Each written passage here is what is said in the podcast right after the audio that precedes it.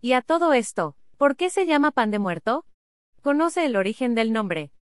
Llega octubre y empezamos a sacar nuestro lado más tradicional en México en referencia a las festividades de Día de Muertos, que si la ofrenda, las visitas a los cementerios, la mezcla con Halloween y la comida, como no debe faltar.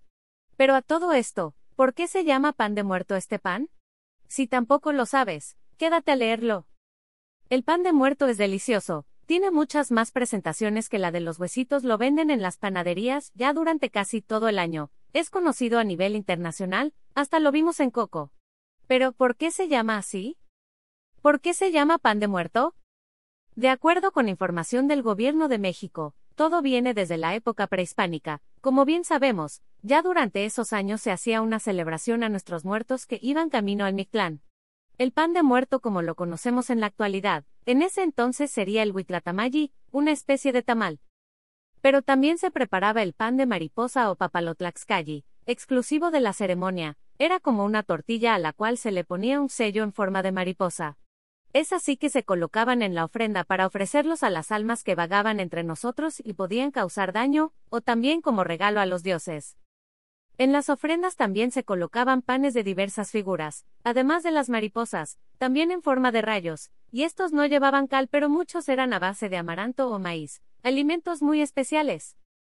De hecho, el amaranto se depositaba también en ollas pequeñas como agradecimiento por una buena cosecha e incluso formaba parte de los sacrificios donde se ofrecía el corazón de una persona. Durante las celebraciones, los pobladores adoraban a los dioses y depositaban a sus pies huesos grandes y pan tipo tortilla pequeña que, al finalizar la ceremonia, se podían repartir para comer. Te puede interesar, bebidas típicas de Jalisco, no todo es tequila. Cambios en las celebraciones del Día de Muertos. A partir de la llegada de los españoles, la tradición del Día de Muertos, aunque en ese entonces no se le conocía tal cual por ese nombre, cambió.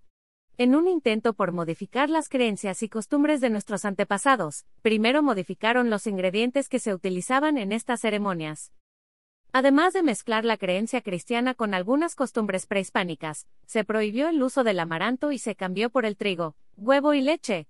También se añadió el simbolismo católico al pan, transformándolo en una representación del ciclo de la vida y la muerte, conformado por los huesos y el cráneo de una persona muerta, convirtiéndose así en el famoso pan de muerto. El pan de muerto en la actualidad. A lo largo de nuestro país, las variedades de pan de muerto son diversas en tamaño, forma, color y hasta sabor.